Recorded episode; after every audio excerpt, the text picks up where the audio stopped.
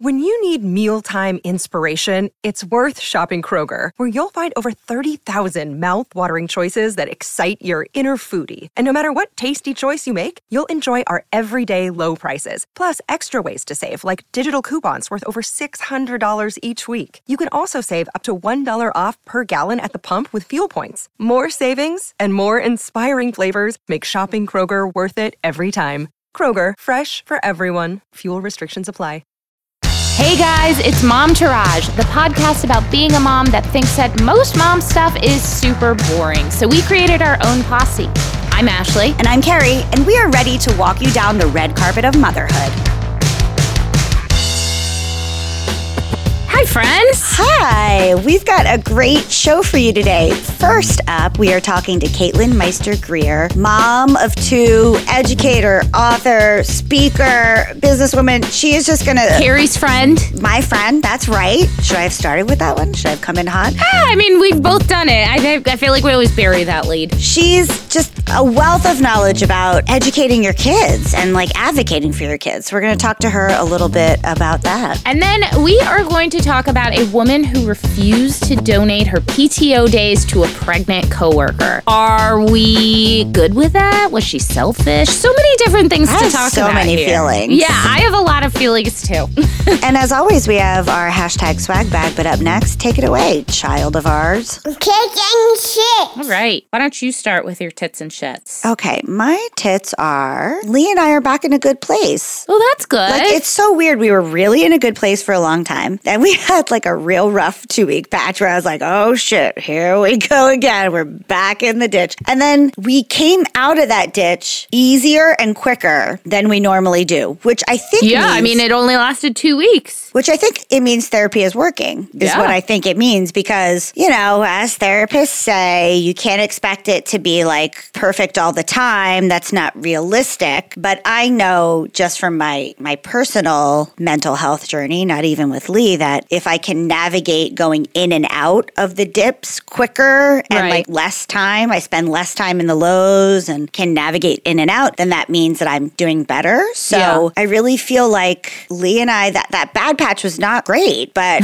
the fact that we got out of it in an easier way and we didn't stay in it as long makes me really proud of us. You know, I don't know. This is just going to be a combined tits and shits. You know, being a somewhat single girl, granted, I had some long term relationships. One was like a long term, long distance relationship. Couple were two or three years with the person, you know, in person. But mm-hmm. on the whole, I was pretty much a single girl for like most of my life. And I was raised with a mom, a single mom. And so trying to figure out how to do coupling was very hard for me. I've discussed it on the show Right. before. I just don't know what it looks like, you know? Right. And so I'm really proud of us because being in a couple is not doesn't come naturally to me and I don't really think it comes naturally to Lee either. Yeah. We're two people who do really well single. And so and you know what I mean like not, you know, just Right. It's very foreign to you, both. Right. And so it's not, we wanted to be coupled, but we're having to really learn how to do it after so many years of being by ourselves. I'm really proud of us. And, you know, of course, duh, then Luna does better, obviously. I mean, yeah. It's hard to not see how those things go hand in hand. So my tits and my shits are just that we're having to learn how to navigate every day, but we're getting better at sailing the rough seas, I guess is is the answer. And Yeah. that's the tits and the shits is that it takes work, but you know, we're we're doing better at the work. That's good. Um, God, I- you know, what are my tits and my shits? I, I don't even fucking know, man. I, I feel like, Your hair and skin look next level gorgeous. I just thought I'd share. oh, my hair? Yeah, your hair looks full and thick, and your skin looks gorgeous. Thank you. Well, I've been working very hard on my skin because I had that. I, I don't know that it was an allergic reaction, but like it was so bad. I have been so diligent about my skin. Also, I haven't been smoking. So my skin went through a purging period and like is just being better now. Right. And my hair is like a week and a half without washing. And at this No, point, but I'm, it's because you got it cut and colored, and I haven't seen you, and so it's in its like. it's so gross. It, it like smells. I'm supposed to have my hair cut for our live show tomorrow, and it's going to snow, and I bet you they're going to cancel on me. I've never had a haircut cancel ever, ever. I think they're probably canceled, but anyway. Where is it in the city? I can walk to it from my house. Oh, you're fine. You're gonna be fine. I guess my my my tits are, you know, we're recording this before the live show. So I guess this is all rolled up together. I'm very excited for our live show and um, my mom is coming, which is really nice and exciting for me. Because I thought she wasn't going to. Yeah, she, she didn't think she was going to be able to, but she and Matt are both going to be there. So I'm very excited. I think it's going to be really nice. I mean, there's nerves about things. Like, there's something kind of scary about, for me at least, I'm sure Keri doesn't feel this way. There's something very scary about like talking. It feels like we talk in like a white room, Yeah. like almost like uh, an asylum, you know, just just to each other where we could so freely talk about pooping and sex and Oh, I get nervous too. yeah, issues being, you know, like insecurities in our parenting and stuff like that. So to then kind of bring that to a group, one of the things I pride myself on is I am who I am and I am that person in front of everybody. Yeah. But it is still very scary to be so vulnerable and like exposed and and actually see the people because like all for all these years for the four years we've been doing this we could kind of pretend nobody's listening I mean, I used to get nervous for the live show. yeah, absolutely. So, but this is going to be like actually seeing faces. Live, nude girls. Well, not nude, but. Yeah, maybe. Let's see how the night goes. There is alcohol.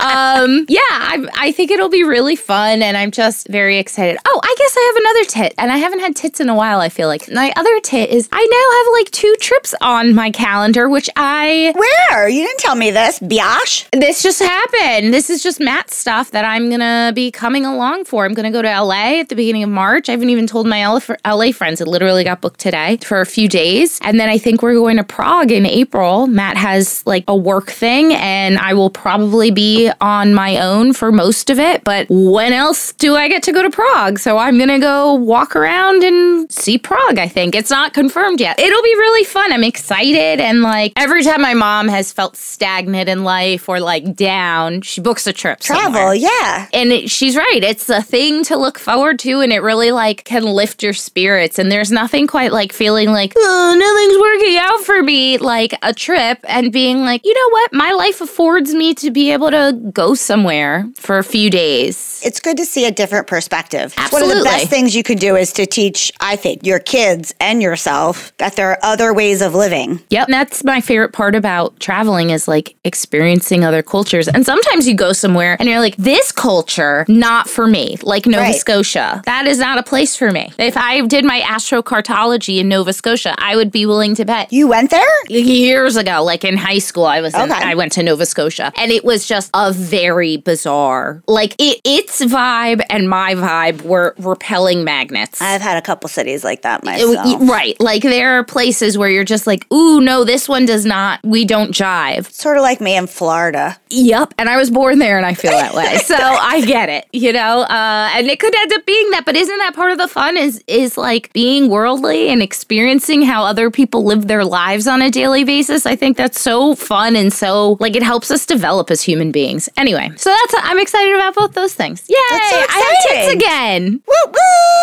I'm so happy. All right. Shall we move on?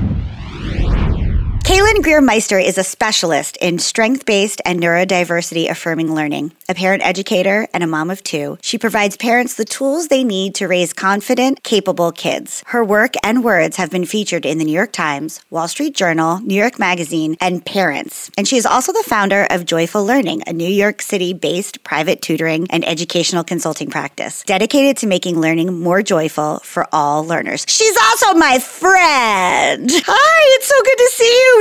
It is really good to see you, and I wish it were in real life world. I know, me too. Okay, so let's start. So, because I know about you, but everyone else doesn't know about you. So let's let's share the wealth. So, tell us about what made you start Joyfully Learning, your company. so imagine hearing these words We don't know how to help your child. That was me as a first time mom. And I grew up thinking that I knew how to do education because I knew how to get stickers on my reading logs and A's on my report cards and like my pencil never strayed out of the little bubbles on my standardized test sheets. And then I became a mom for the first time and I had this amazing kid and the way that he learns doesn't fit into other people's bubbles, standardized test bubbles, right? So when all of the so-called experts are looking at you and saying, we don't know how to help you and you realize that you have to create this for your own child, what do you do, right? It wasn't easy. It was a ton of trial and error, right? It was a ton of talking to anybody who would talk to me, reading every book I can get my hands on, watching him play, seeing what caused him to light up inside. And what I realized was that the more I trusted my instinct, the more he thrived. And then I was having all these conversations with other moms, and I realized that what I could do for my son, I could do for these other families. I could help other moms figure out how their kids learn best. And that was when it became this super amazing, like so much bigger than just my son moment. And I realized it was basically like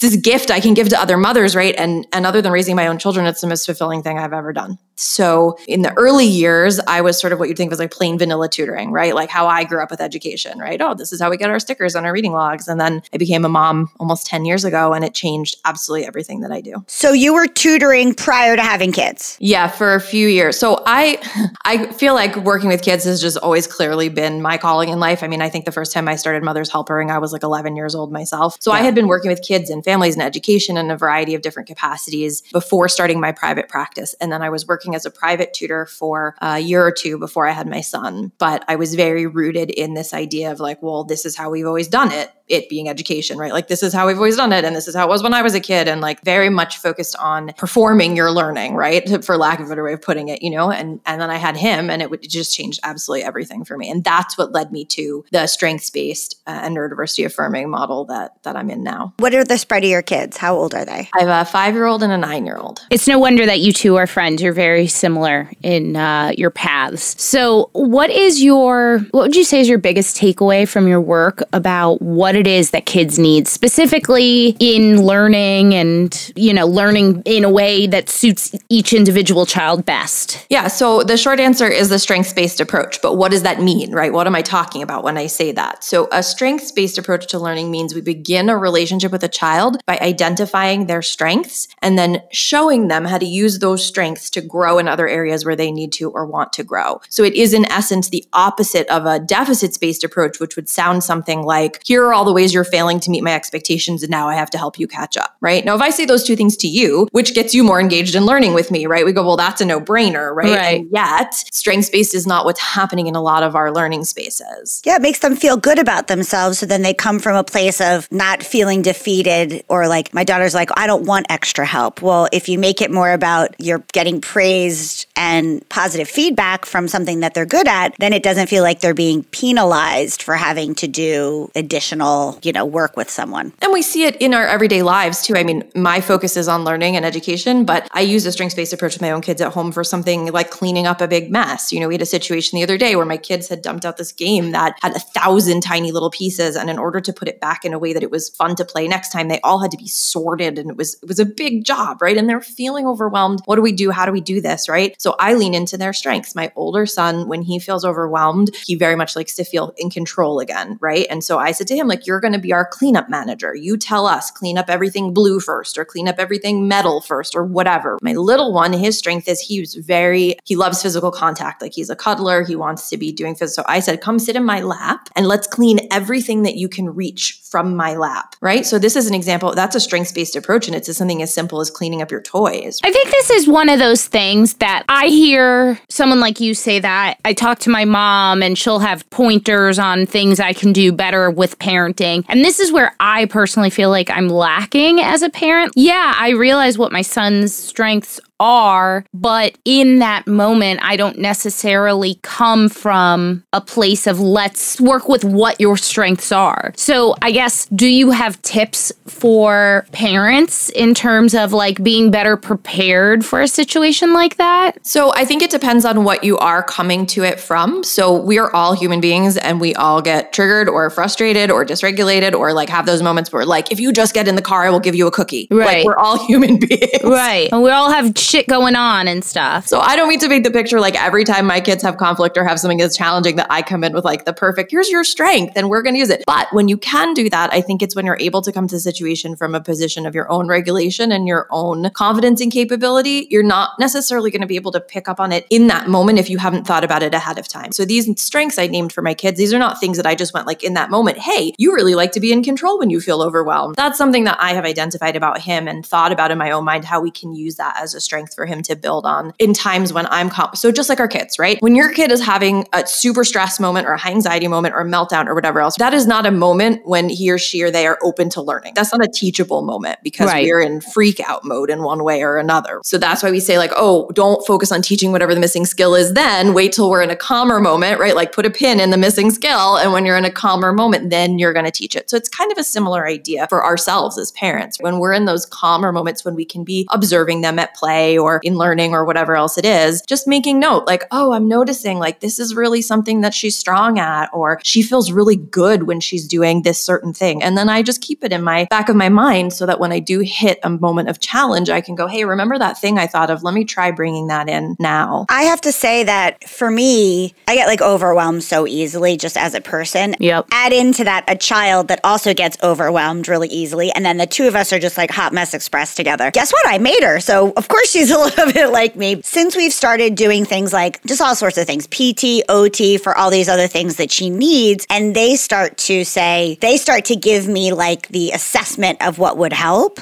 For whatever reason, and I guess this is just how life is, someone else telling me, oh, hey, these are the things you should do. Now, I'm studying education and I know that those are the things to do. They just haven't been pers- like specifically prescribed to my child for me, to me, through, you know, for her. And so now in my everyday life, since someone told me to do it, then I am now finding more opportunities to parent in that way, which I don't, I don't know if I would have been able, even though I tell other people to do it, I don't know until someone told me to do it if I would think of it in everyday life, which ain't that how it goes. And also, it's a practice, right? Like so many other things. So it's going to be harder when you start out. And the more you do it, the easier it's going to become. So I think we have to give ourselves a lot of grace and go, I'm going to be trying this. And I might not be so good at it at the beginning. right. Like we tell our kids, right? How do we get better at something? We practice it. First of all, whatever you're doing with your kids is working because your house looks immaculate. So good job to that. So you sort of have said it, but I'm going to ask the nitty gritty. Are you good at coaching your own kids? Or is it kind of like that situation where you're a chef and then you come home and your kids are eating like, you know, lean cuisine meals because you're done cooking for the day? Yeah. So I am good at some of it, right? I with my own kids, I am pretty good at co-regulating with my kids. Um, I credit a lot of my own therapy and some amazing therapists my kids have had who've done parent coaching with me for a lot of those skills. So I am pretty good at co-regulating with them, and I am pretty good at nurturing their executive functioning skills, which we can talk about more if you want to dig into that. But what I always have to be working on is not immediately going for the teachable moment. I'm so drained because of my work to always see the teachable moment and I want to like dive in there and be like, no, but this is so cool. Let me show you. Right. And stepping back and going, oftentimes what they need from me because I'm mom is like the hug moment or the I'm just here for you, let it all out moment or whatever that, but not necessarily the teachable moment. And that's the part that's always a struggle for me. It's so funny you say that because I'm getting in it with my daughter a little bit. And I don't know what made me do this the other day, but she was really just, it was not a good place for either of us to be in. I don't even need to get into all of it, but it, it was just like a hot mess express. And I don't know what made me do this because, you know, she's like five and uh, kind of getting to be a big girl now. I picked her up and I cradled her really tight like a baby, like this, and started rocking her in my arms. And she calmed down immediately. It's like sort of when you take your dog and you turn them upside down and then they're like, I have to be quiet or whatever. She quieted down immediately. Her entire demeanor changed. And instead of like talking about it too much, I just kind of like treated her like a little baby a little bit. And she said to me, Mom, that was so nice it it stopped it in its tracks and like cut the tension. And I don't know, I guess it was just a mother's instinct. I just I've never done that before because I'm not one to let things go. Me neither. Even the teachable moment, like I, my whole life has been, that's how I was raised. Everything was a teachable moment. So I do the same with my son, and my husband's always like, hey, you're talking to him like he's an adult. I'm like, okay, well, why Yeah. wouldn't I talk to him like he's an adult? Like he has that comprehension. Yeah, I don't know what made me do it, but it gave me like an aha moment because I was like, whoa, she really reacted in an extremely visceral way to that. And it stopped the momentum that was starting to go out of control. And I was like, there's something to that. I need to look at what that is and how I can figure out other ways to do that with without picking up my like 45 pound child and, and cradling her like a, a tiny baby. And I think the thing is, it's going to be different for each child, right? What works for one is not necessarily. My two kids could not be more different. Yeah. You know, I have one child whose love language is like, let me read a book on the couch and don't come within six feet of me. And I have one child whose love language is, if I could be inside your clothes licking you right now, I would be really happy. right. So you can imagine some of the sibling conflict that happens in our house. I love that. So, what advice would you give parents who are navigating the education system? I have two. I have one for all parents, and then I have one for um, parents who are parenting neurodivergent kiddos. For all parents, I would say be on a team with your child's teachers and school administrators. Go into those interactions with the mindset that you all are team for a couple of reasons. Number one, any resources you and the teachers are using for antagonism with each other are resources you don't have for solving the real challenge, which is how do we set this child up to thrive? So I don't want to waste resources on that on either end, mine or the teachers. Second reason is a lot of times, moms in particular, I notice, go into interactions with teachers or school administrators like you're the junior partner. You are not the junior partner. What are you? What?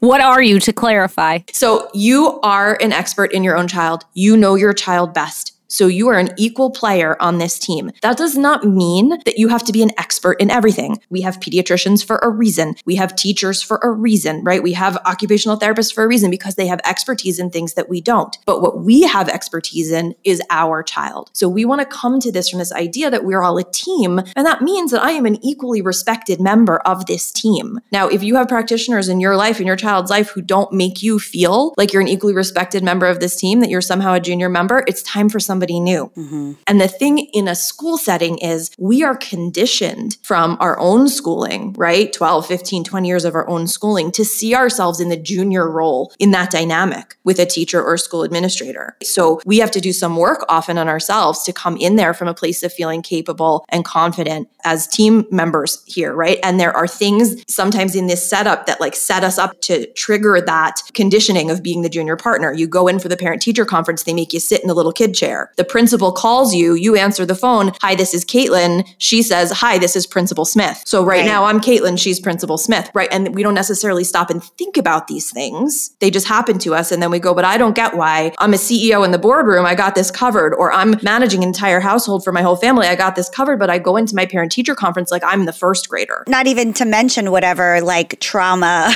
not to, for lack of a better word, you have from your schooling. So maybe if you were a kid who struggled in school, you're put back in that same role. Or if you were king of the campus, then you're put back in that role, maybe in a in not a positive way either. So we have all this baggage that we take that's, you know, inherent from when we were going into school. Yeah. So I would say for any parent of any child, that's my number one is go into these interactions like you all are in a team for those reasons. Um, and then I would say for parents specifically who have neurodivergent kiddos, one thing I really love folks to think about is the way that accommodations play out in real life. And what do I mean by that? I mean, if you've had a neuropsych evaluation or similar, gone through similar process with your child and you get handed a list of like, these are the accommodations we recommend for your child. Well, like accommodation number one, everybody always hear, thinks of is usually like extended time on taking tests, right? But those accommodations can look a lot of different ways. So one might be preferential seating or any number of other things. They look great on paper, but we don't always think about how they play out in the school setting. I'm experiencing that right now. How many times has a teacher said to me, I have 10 preferential seating accommodations and five seats in the front row? what am I going to do? Or how many times people go like, oh, my kid gets extended time. This is great. He has double time to complete the test. If it was supposed to take everybody else an hour, he gets two hours. But if we don't teach the kids how to use their extended time effectively. Now, what we've just done is potentially created a focus or a stamina issue for a child whose neurodivergence might already come with focus and stamina challenges. Or if you have a younger kid, here's something I think about sometimes too. Let's say you have pullouts for something, extra support in reading. Your child gets pulled out of class to extra support in reading, but because of scheduling and staffing and resource issues in your school, the only time that reading pullout can happen is during art. Well, art is your child's favorite period of the day. So now your child is disengaged with learning, doesn't want to go to school, and you don't know why I know why, because he's getting pulled out for reading during art. But we don't always think about how this plays out in real life. And we go, well, this looks like really great on the page. Hooray, we did it. We got what we needed. So that's my biggest tip for when you say it as like navigating the education system. If you're parenting a neurodivergent kiddo, that's a really, really big one. Yeah, I just noticed it. We have like extra time for assignments for kids that are that have special accommodations. But if your kid is already having trouble focusing, then if you extend the deadline of when they can get things done, but don't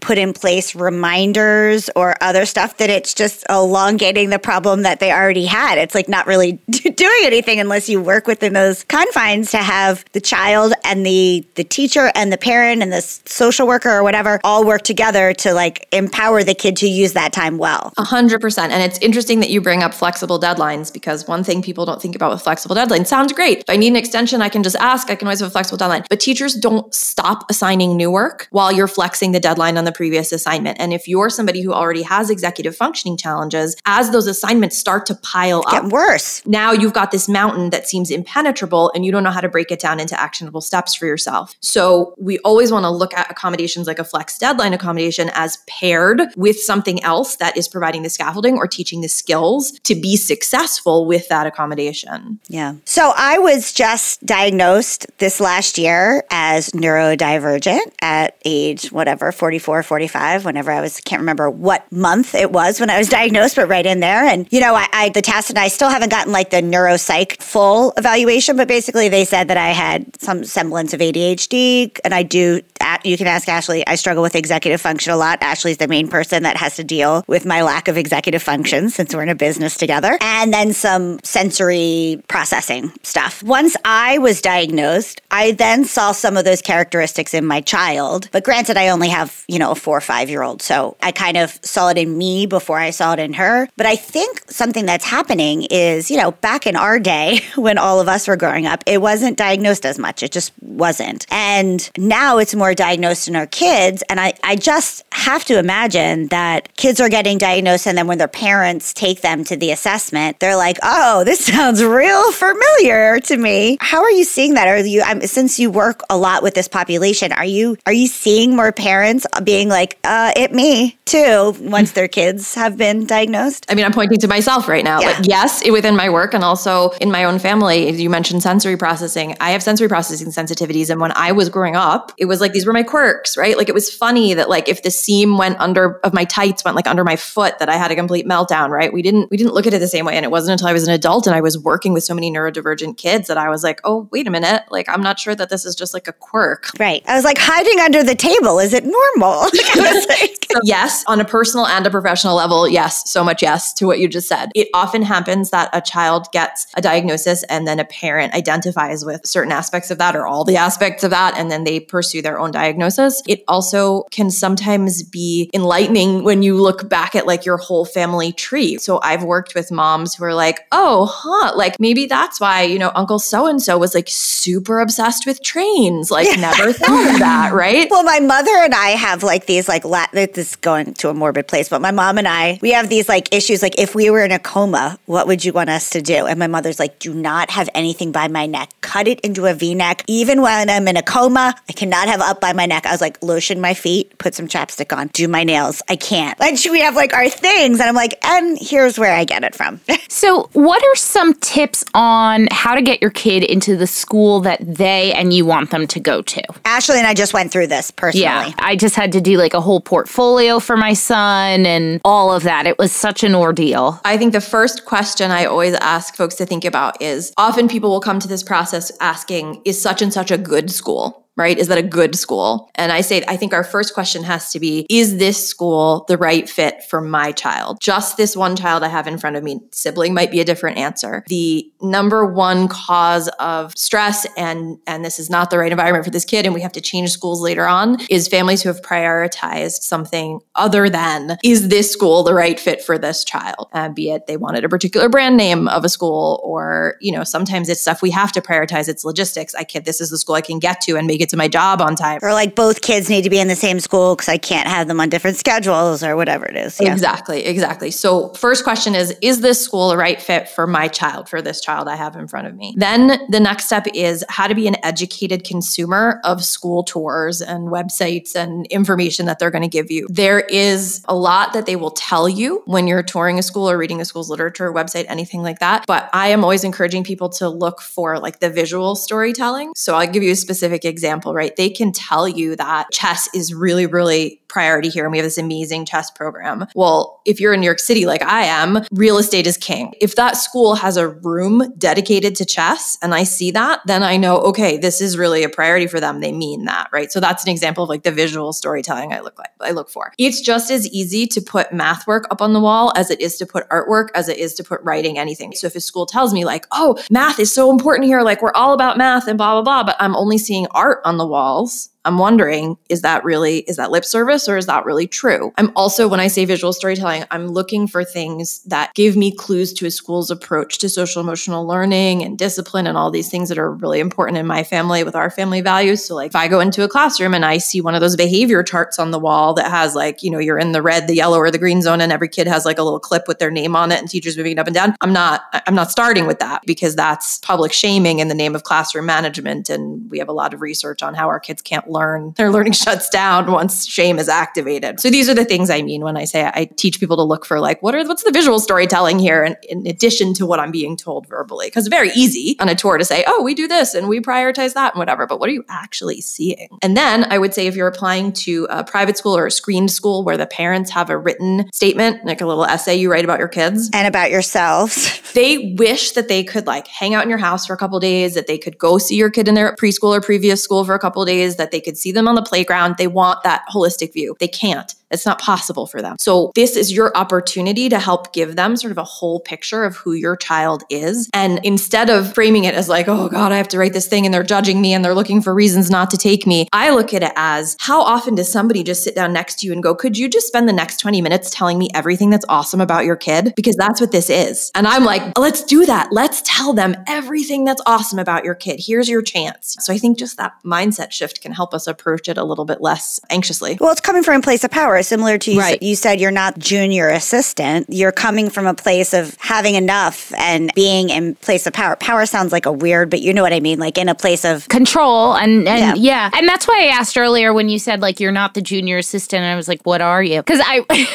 was so I guess I'm not used to feeling that way when it comes to my child in another setting. I don't feel like I am the CEO of this whole situation that's happening here. And I think that kind of like Keri and I have had so many conversations professionally where we're like, we're no longer coming from a certain place. We're only coming from a place of like power or control or whatever, like of being worthy. And it's like, don't apologize for, right. for taking up space. You know, right, exactly. And it's the same exact thing with your kid, which who would have thought? I guess you, but I didn't know that. I just recently had a situation where I've started to now in meetings with people that are telling me about my kid, whether it's a teacher or a, you know an OT person, coming in saying what it is that I want to make sure about, like on the table. Like I don't want my child shamed about this. So how can we phrase this, or like in an assessment being like, my kid already has an issue with perfection. So can we take that languaging out and can we find a different way to say this? Like instead of just not saying anything and thinking they're the expert, speaking about my child in a way where I'm like, hey, that's an issue for my kid. So let's let's see if we can find a different way to phrase that or or do that, you know. And I was proud that I I held my own in that case, being like, no, I know my kid. Absolutely. I mean, and that does not come easily for a lot of people. One of the tips I give is before you're going into a conference or meeting or conversation, think of two or three things that you really want to get addressed in that conversation and keep them. Jot a little note if you need a note, write it on your hand, just keep it in your mind, whatever works for you. But go in knowing that so that you don't wind up in a situation where somebody else controls the agenda and your needs are not getting met. So you're sort of similarly saying, like, I go in there knowing this is the goal I have, or this is the need I need to have met. And if somebody brings something else to the table, great, we'll talk about it. But don't feel pressured that you have to respond to everything they throw at you in that moment. Or agree. You can just be like, thank you for saying that. I'm going to think about that. Exactly. And that's what I say, right? If you go into that parent teacher conference and you have three things you want to get talked about, and the teacher comes to you with something you weren't expecting that's like ratcheting up your anxiety and making you feel like, oh no, uh,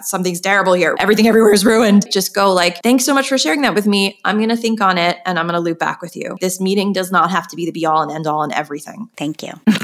Let me validate that for you. Well, because I, I talk over everybody, so I'm just like taking a moment to pause. Mm-hmm. so we ask all our guests, this is like our favorite question. We ask all our guests this What is one thing you think parents, mothers, caretakers, what have you, should outsource if they have the means to do so? Tutoring.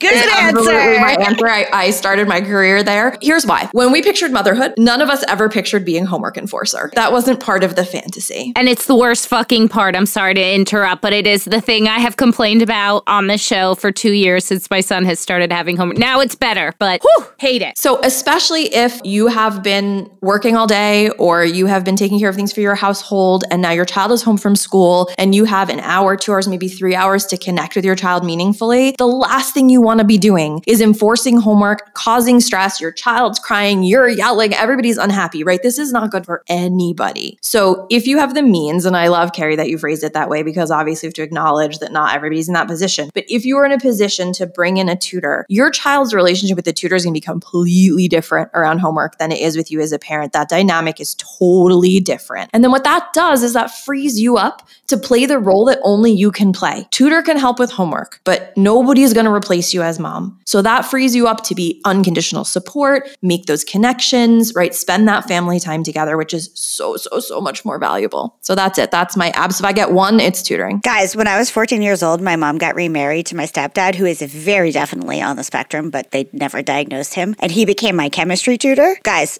new dad, neurodivergent chemistry tutor. I'm permanently scarred. I can't believe we got past that. I can't. I would be like, I would get, my mom still says, I should have said, just hired a different tutor. I was like, whew, I'm permanently scarred from that experience. Terrible. I'm sweating just thinking about it. The other thing is like, Ashley, when you said, you know, oh, this has been a struggle in our house, like the homework enforcing, and I didn't picture that right. If I tell you that I have that exact conversation with moms over and over again every week, I'm sure. Yeah. I mean, this is the conversation. And part of it comes from a lot of how schools are handling homework is not grounded in the research. It's not evidence based. Hmm. what is the evidence? We have no conclusive research to support a benefit to homework until maybe fourth grade. So if you're in a school that's giving like worksheet style, except for reading, reading is always wonderful. You should be doing reading every day, whether they're reading independently, you're reading aloud, it's an audiobook. Reading, it's fundamental. Exactly. So other than reading, but like if your kindergartner is coming home with like some kind of skill and drill worksheet where they have to answer like 10 or 20 problems or whatever about, it could be grammar, could be math, whatever, we don't have research to support that. So why are the schools doing it?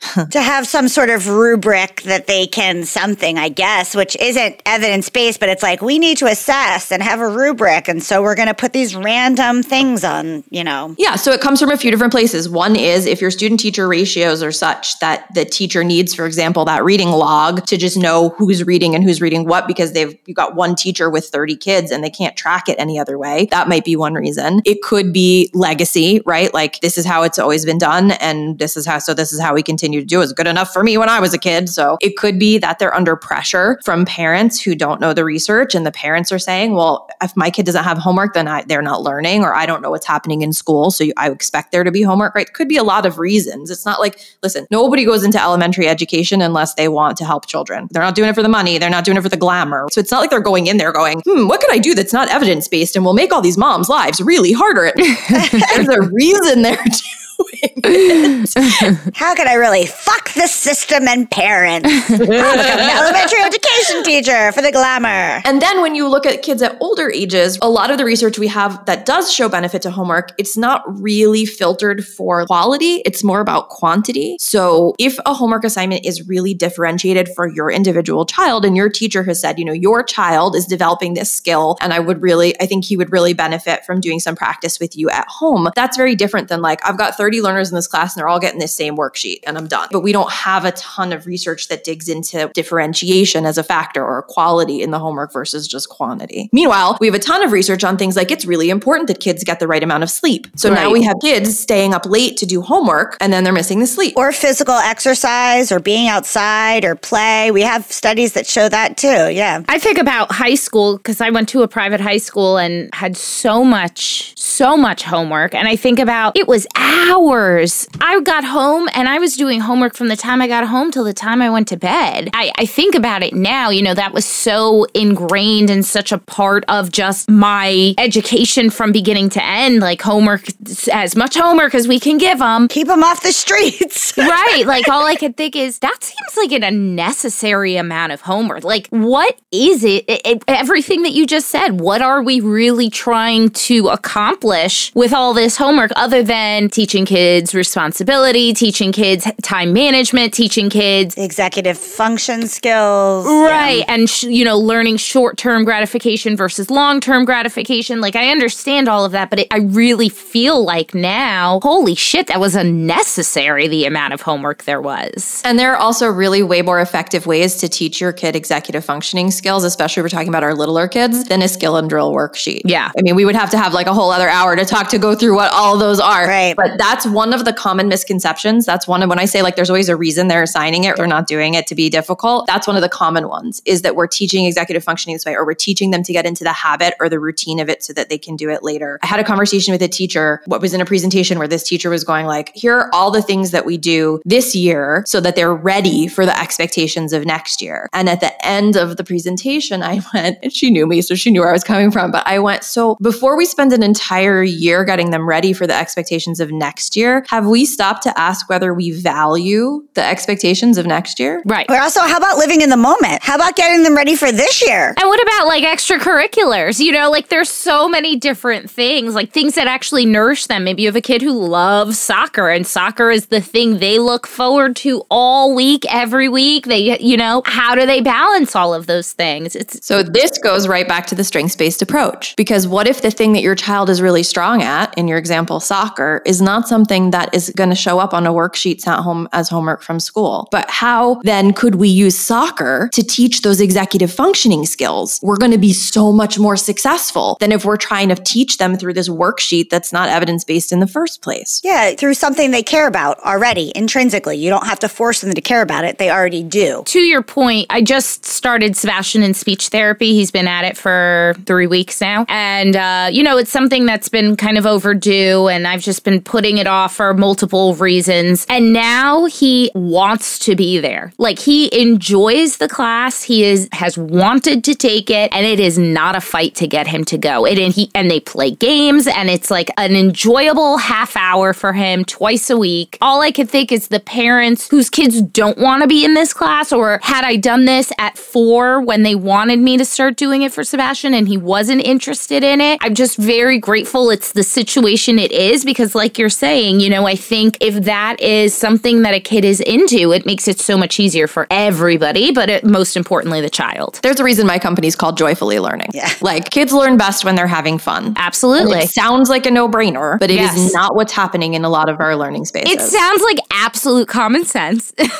but also think about all of us who did not grow up with an educational system that really prioritized us and the things that made us joyful and happy. Caitlin, this has been a real joy. And I gotta tell you, I kind of went into this interview not really knowing, kind of being like, I don't know what we're doing, but this sounds interesting. And I feel like I learned so much. Thank you. I think this was like really great and something that parents like me wouldn't know. I mean, Keri's in the education system now and neurodivergent. I, I don't have either of those things. So this is all like very new to me. And I really appreciate it because I, I learned a lot. So thank you. I'm so glad. Plug yourself, plug your books, plug everything. This is your time to just shamelessly plug away. All right. So if you're looking for the tutoring and educational consulting side of what we do, you'll find us at joyfullylearning.com. I always think of conversations like this as the beginning of a conversation, not the end of one. So the easiest place to find me to continue that conversation is on Instagram. I'm at Caitlin Greer Meister. Try to keep it simple, just my name. And it's really me handling all the DMs and everything. So if you're looking to talk to me after hearing this, that's the place to find me. And then I do workshops for parents groups and professional development for schools. And that's on how do we take a strengths based approach to learning? How do we make our classroom more neurodiversity affirming or our home more neurodiversity affirming and nurturing executive functioning skills? And we didn't really get into this, but what's really fascinating is that there's a direct connection between our kids' executive functioning skills and our invisible labor or cognitive load as moms. The more we nurture our kids' executive functioning skills, the less invisible labor and lower our cognitive load becomes. So those workshops for parents groups and like how do we work on our kids' executive functioning skills are actually also very much about and how do we get better supports for ourselves in terms of our invisible labor and cognitive load. So reach out to me through the website or through Instagram if a workshop makes sense for you or you want to bring PD into your school. I am, I love what I do. I could talk about this all day. Well, thank you so much. I need to like come squish on you when I'm back in Brooklyn. You know, as soon as when I'm done my grad school and Luna's still in school, I'm gonna take some trips into Brooklyn and we'll have to have lunch. I, I really miss you. So for segment two, oops, wrong script. For segment two, we are talking about this article from littlethings.com about it's called Woman Refuses to Donate PTO Days to Pregnant Coworker. So essentially, this um, single, let me not say single, she does not have children. We know that. Uh, a woman who works in an office and does not have children went onto Reddit and told this story. She explained Right. Yes. Yes, exactly. Or zero. Um, Right. So she explained saying that she works for a telecom company that doesn't do much in supporting women after they become mothers. They don't provide Right. They don't provide paid maternity leave, but fundraises, in quotes, whenever a pregnant woman needs time off. So horrible, horrible. We all get two weeks of vacation, five, six, sorry, let me start that part over. We all get two weeks of vacation, five sick days, and three PTO days, but my pregnant coworker used up some of it already, she wrote. But the strange part is that giving up their own days wasn't something that people seemed to decide on their own. The boss asked everyone to donate, and people actually obliged the request, which is really weird. So, did they actually want to give up their days, or were they just falling in line with the boss's request? We don't know. I know. I know. Just wait. Let me get through it, and then we'll we'll go into it. According to the poster, most people acted as though they were totally fine with losing their vacation time. So I used up. This is according to her. I used up a week of vacation and PTO days already, and I'm leaving in July to visit family and booked a full week, nine days if you count the weekends. My coworkers are pressuring me to give up my vacation days since they feel like I don't need them being single without kids, but I already bought my plane ticket. I also don't really know the pregnant lady and don't feel like my responsibility is, uh, uh, and don't feel like it's my responsibility when the boss could just give her the days. Well, I don't understand what WIBTA means. Do you know what that means? Okay. Um, so what do you think about this? I think that company is fucking cheap as hell. And Yeah. the problem is that no other country would do this. Right. This comes from our country not having enough. I mean, we've talked about it a million times on this show, sort of, but this country does not have good Maternal leave, maternal leave, healthcare, you know, uh, that you could really go even on. taking care. There's that leave of taking care of your elders, whatever Yes. that is. We don't have that. Some people do have that. Like Matt works for a great company that does have a lot of these different things. But like we go to another first world country and they Right. are doing a whole situation. They have, you know, is in France, they like do your laundry for you. Yeah, I think an au France you get like a whole year off or Yeah, something, and yeah. then in like Korea, they're like um, There's like almost like hospitals. spas. Yeah, like this place where you go. And someone else takes care of your kids so you can feel better. Yeah. Yeah, for like six weeks, I think you're there while they It's a help you take care hotel. of your baby. Yeah, Postpartum hotel. Yeah, Yeah. Aside from that, I feel like No, you earned that time. yeah, absolutely. When you signed the contract with HR that said, I agree to take this job, and this is what the job entails. And on this contract that I'm signing, it says that I will be paid for these amount and it will roll over to next year or I won't. I have to use the days or I get paid more money if I don't use the days or whatever the agreement is with you and your company. That's the agreement. You sign it. Yep. It's done. Yep. It's not like you throw a baby shower and you ask everyone to give 50 a $50 Amazon gift card. no, It's a part of a contract. When you signed your contract, there should be no going back on the contract. I mean, you and I talk about this all the time because we've had a lot of people trying to go back on contracts. So many contracts, So many contracts. It's like you sign a contract. Why do we have contracts if not to uphold them? It says nothing in the contract about donating your PTO. If you do that, if it's even allowed, also there are a lot of situations that wouldn't be allowed like if somebody's parent got cancer or somebody's spouse got cancer and they needed to like spend a lot of time in the hospital would a corporation allow it then would they allow I mean, you with the should. same company of course it should Right. but would they and that's the thing for instance, this is I'm going I'm going someplace that it doesn't really match. But I used to work at the Park Slope Co-op, which is notorious for being a dick. The like grocery co-op. Grocery co-op. Is that like the one the Broad City one is based off correct? of? I Okay. got kicked out of it. so did they. Yeah. I was watching that episode the other day. Yeah, it is. It is notoriously. It's like the oldest co-op or whatever, and it's notoriously they're dicks. They're straight up dicks. With like the woman who's breastfeeding at like 60 years old. Yes. So if you have a spouse or a lover or whatever, you can't take each other's shifts. Right. You have to work your own shift. So let's say me and Lee lived in a house together and we wanted to be at the Park Slope Co-op. Each of us had to work our shifts and you I couldn't be like Lee's working a lot this month. I'm going to take his shifts. They wouldn't allow it, which is crazy Bullshit. because it's like you're getting it for your household or whatever. Right. Like, what does it matter? Right. If somebody's Are doing the shifts it. being covered? Why do you why do you care? Right. So like if that's not okay, and that's a fucking to get discounts on organic groceries, then surely it's it's it's tricky saying you can share time off. That that's already weird, okay? not share. Let's be clear. It's not sharing. It's giving up Right. your own paid time off to somebody else because the company does not support them. Right. Not I'm only that, somebody- being forced, being pressured. Yeah. to give up your PTO because your company does not support this Like let's just woman. say our company, you and I work for a company and they have shitty PTO. Right. and you're my bestie and you're going through something. And i'm like you know what girl? I'm not going to go on that trip. I'm going to ask our hr department if i can donate two pto days to you towards this. Out of the goodness of my heart because i love you it's like what i can do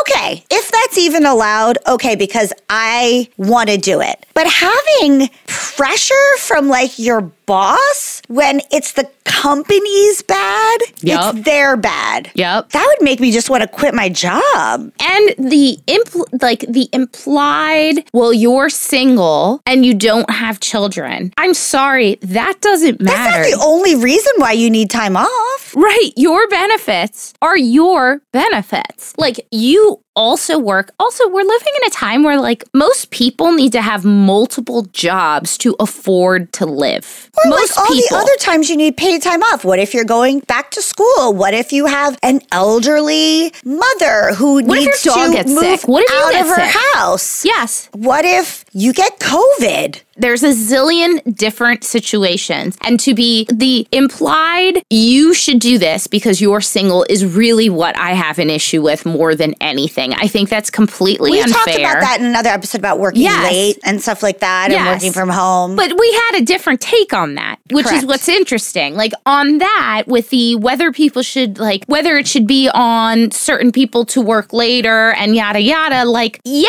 maybe, maybe if it's this like different. Right. If, a if somebody's yeah. been at the company for a longer time, which is usually like what you would assume because they have a child, blah, blah, blah, blah, blah. They need, or they're at a lower position within the company, like you got to pay your dues. This is different. This is what your benefits are for working for this company. Yeah. And the thing is, you take a job a lot of times, you take less salary Yes. for better benefits. Like, Yes. this isn't about mothers, but so many times mothers will take a job that is less paying because the flexibility of the benefits or whatever it is. When Or I more health about- insurance or whatever it is. Yeah. You pick the job Yeah. a lot of times for the benefits. Yeah. So then for them to like switch it up or like I know. force you or like manhandle you to try to change that situation, that's extra shitty. And then it makes her feel bad about being being childless too. I would be so insulted. I think maybe not necessarily. Maybe she doesn't feel bad. I'm just saying, like, what if that woman wanted to have a baby like I had and I was just single and couldn't have it? Then I'd feel extra shitty and terrible about myself. Absolutely. But even if she doesn't, even if that's not the case, even if she's just a 24 year old chick who just like goes to work, does what she wants to do, like pay, uses the money to pay her bills, and then like enjoys her life outside of her job. Great. I love that for her. I wish I was there. Absolutely. She has that right. She doesn't know anybody anything. So I, I don't know. I read this article. I was so i- pissed off that that anybody would imply because for many years I, you know, was the single childless girl in a corporate setting. And Uh, yeah. Anybody ever asked this of Nine me? years of my life. yeah, had anybody ever asked this of me, I would have been like, no, why is this my. In fact, they asked me to stay late once a week. I found another job. Like, I'd be like, the fuck? No, What? no, no. Sorry, find somebody else That's to do like being like, I'm gonna take your lunch every day. Or I'm gonna like I Yes. don't know, it's terrible. and if your boss is pressuring you to do this, then the boss should give up the the days if it's Yeah. so such a thing for them. No, I'm sorry, absolutely not. I get to, to enjoy my time too. You know what that's like? That's like Oprah asking people to give money hundred. That's exactly what it is. It is exactly like Oprah asking for people to donate to Maui. Why don't you just donate? like, I just I don't have enough to donate right now. Why don't you donate some of your Maui land then? Sorry. I just I don't have it in me, but I will ask you to. Right, right, exactly. Uh, all right. Well, what do you guys think? Let us know. Send us an email at hello at momtouragepodcast.com or slip into our DMs. Slip, slide, both. Slide, slide, slippity Slippity slide. slide. All right. Hashtag swag bag. Okay, so this week's hashtag swag bag for both me and Ashley, but separate separate things is the company Evereden. They're like the skincare brand for kids. They started off for kids, but they have a whole line for um, adults as well. Ashley got their like starter bath line with like shampoo and body wash and conditioner for kids. I have a little boy I'm trying to teach to be clean. Oh, it's so good. The packaging is amazing. So good.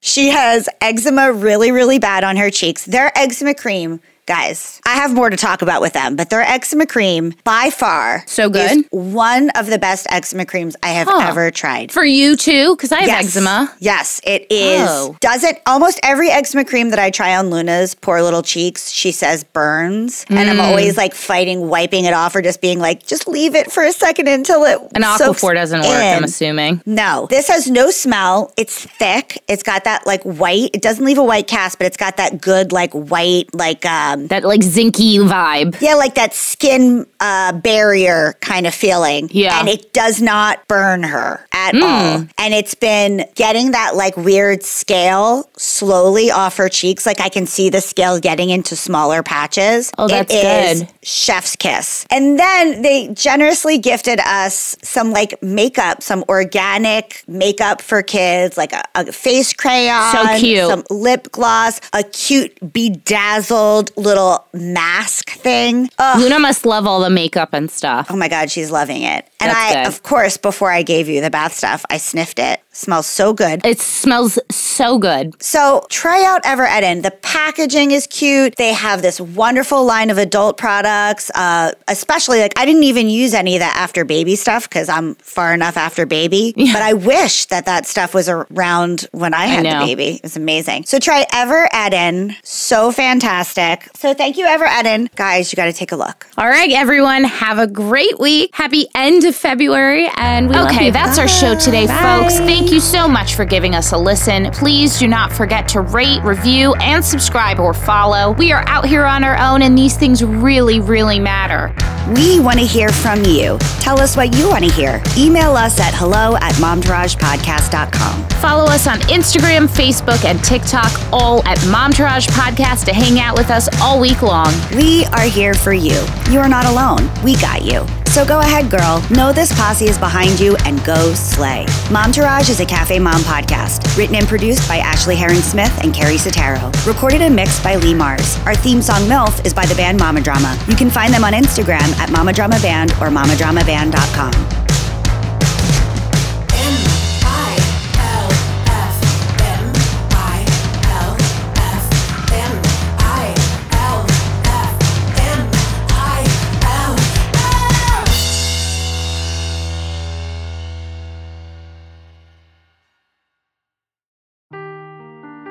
Seeking the truth never gets old. Introducing June's Journey, the free to play mobile game that will immerse you in a thrilling murder mystery. Join June Parker as she uncovers hidden objects and clues to solve her sister's death in a beautifully illustrated world set in the roaring 20s. With new chapters added every week, the excitement never ends. Download June's Journey now on your Android or iOS device or play on PC through Facebook Games.